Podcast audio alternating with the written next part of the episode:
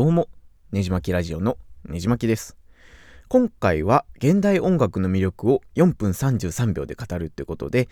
で、現代音楽って何っていう方多いと思うんですけれども、まあ、定義を軽く説明すると、西洋のクラシック音楽の流れにある20世紀後半から現代にかけて作られた音楽のことなんですけども、まあ、特徴としては、えー、調がない無調の音楽であるということと不協和音が多いっていう特徴が挙げられたりします。で、英語ではコンテンポラリーミュージックって分類される音楽のことですね。で、えー、タイトルの4分33秒でなんでなんかって察しの言い方をお気づきだと思うんですけれども、えー、ジョン・ケージっていうアーティストへのオマージュなんですね。で、このジョン・ケージっていう、えー、音楽から、音楽家から入ると、すごいところはその4分33秒っていう曲で、4分33秒間の間、楽器を弾かずにただ時を過ごして時間が来たら退場するっていう曲を作った音楽家なんですね。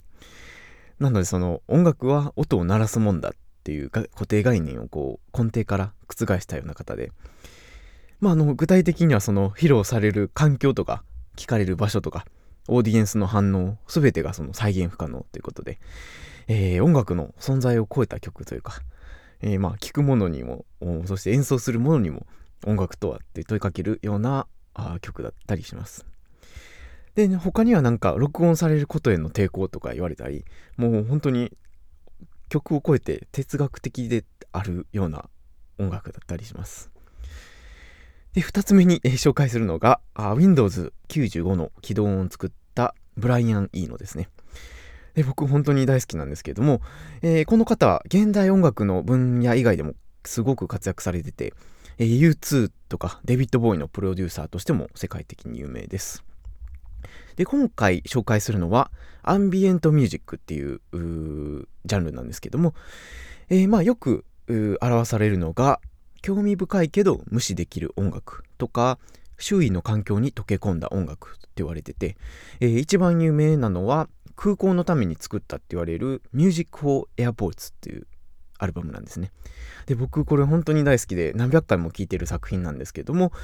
本当に音としては本当にメロディーがあるようなないような感じで、勉強する時とかリラックスする時とか、えー、思考の邪魔をしない音楽なので、えー、ほんまにいろんな場所でも聴けたりします。で、個人的に本当に家具のような音楽として思ってて、えー、その辺にあるヒーリングミュージックとかが束になっても叶わない何かがこの作品にあるので、ぜひ聴いてみてください。ということで、えー、最後に紹介するのがスティーブ・ライヒっていうアーティストですね。えー、この人が得意なのはミニマルミュージックっていう分野なんですけども、要するに同じ音を何回も反復させて少しずつ変革させていくっていう種類の音楽なんですね。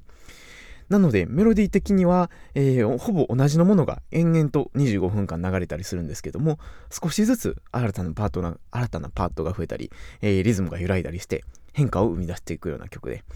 えー、これが聴くと本当に気持ちよくてですね、えー、興味がある方はぜひ、えー、シティライフとかあ聞いてみてはいかがでしょうか。で、この音の反復っていう要素結構現代にも大きな影響を与えてて、そのテクノとかダンスミュージックにも通じるものがあったりします。で昔ブログ記事で熱く語ったこともあるので、えー、興味のある方はあポッドキャストのリンクからあそのブログ記事に飛んでみてください。他にはミュージックコンクレートというその自然な音を録音して作った音楽とか、えー、ストラビンスキーとか小野洋子とか、えー、滝光徹さんとかも語るかなと思ったんですけども、えー、時間切れなので、えー、これで終えようかなと思います。ということで、ねじ巻き的な4分33秒があと数十秒で終わります。ということで、あの、プロモーションの時間がないので、えー、ねじ巻きブログも見てねってことで、えー、そろそろ幕を閉じたいなと思います。あの明日もポッドキャスト更新する予定なので楽しみにしといてください。では次のエピソードでお会いしましょう。